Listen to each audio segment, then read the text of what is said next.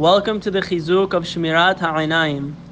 If one is overcome with impure or other foreign thoughts while learning Torah or davening with kavanah, he should ignore them and try to divert his mind from them.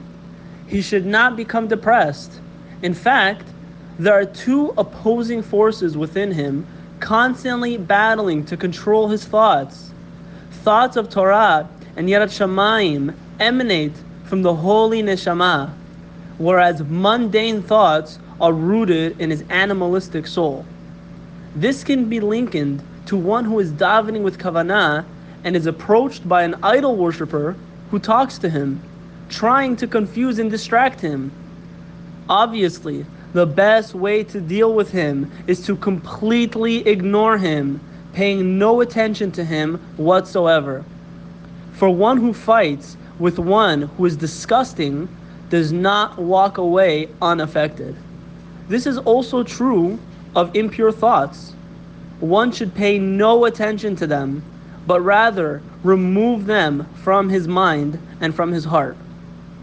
If the thoughts are too strong for him to deal with, he should beg Hakadosh Baruch Hu in his mind to have mercy on him.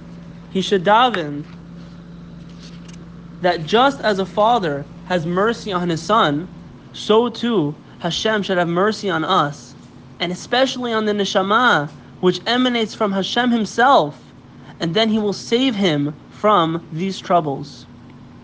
Nowadays, we may not be lenient in any way in these matters, and we must observe everything that Chazal warned us, even in areas which did not mention explicitly Still in all, each person should protect himself in every way possible.